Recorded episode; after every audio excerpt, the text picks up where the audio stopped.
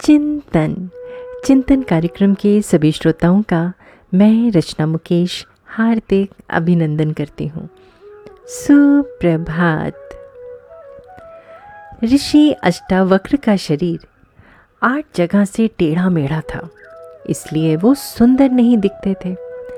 एक दिन जब ऋषि राजा जनक की सभा में पहुँचे तो उन्हें देखते ही सभा में उपस्थित सभी सदस्य हंसने लगे। ऋषि अष्टावक्र को ये बहुत बुरा लगा।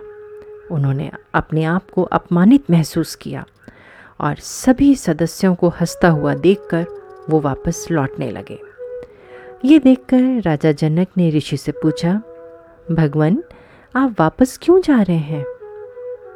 तो ऋषि ने राजा को उत्तर दिया, राजन, मैं मूर्खों की सभा में नहीं बैठता। ऋषि अष्टावक्र की बात सुनकर सभा में उपस्थित सभी सदस्य जो अभी तक हंस रहे थे उनके ऊपर नाराज़ हो गए और उनमें से एक सदस्य ने क्रोध में बोल दिया, हम मूर्ख क्यों हुए? आपका शरीर ही ऐसा है तो हम क्या करें? उसको देखकर हम सबको हँसी आ गई। ऋषि अष्टावक्र ने बहुत शांति से उत्तर दिया। उन्होंने कहा, तुम लोगों को ये नहीं मालूम कि तुम क्या कर रहे हो। अरे, तुम मुझ पर नहीं, सर्वशक्तिमान ईश्वर पर हंस रहे हो। मनुष्य का शरीर तो हांडी की तरह है, जिसे ईश्वर रूपी कुम्हार ने बनाया है। हांडी की हँसी उड़ाना, क्या कुम्हार की हँसी उड़ाना नहीं हुआ? अष्टावक्र का ये तर्क सुनकर सभी सदस्य लज्जित हो गए। और उन्होंने ऋषि अष्टावक्र से माफ़ी मांगी।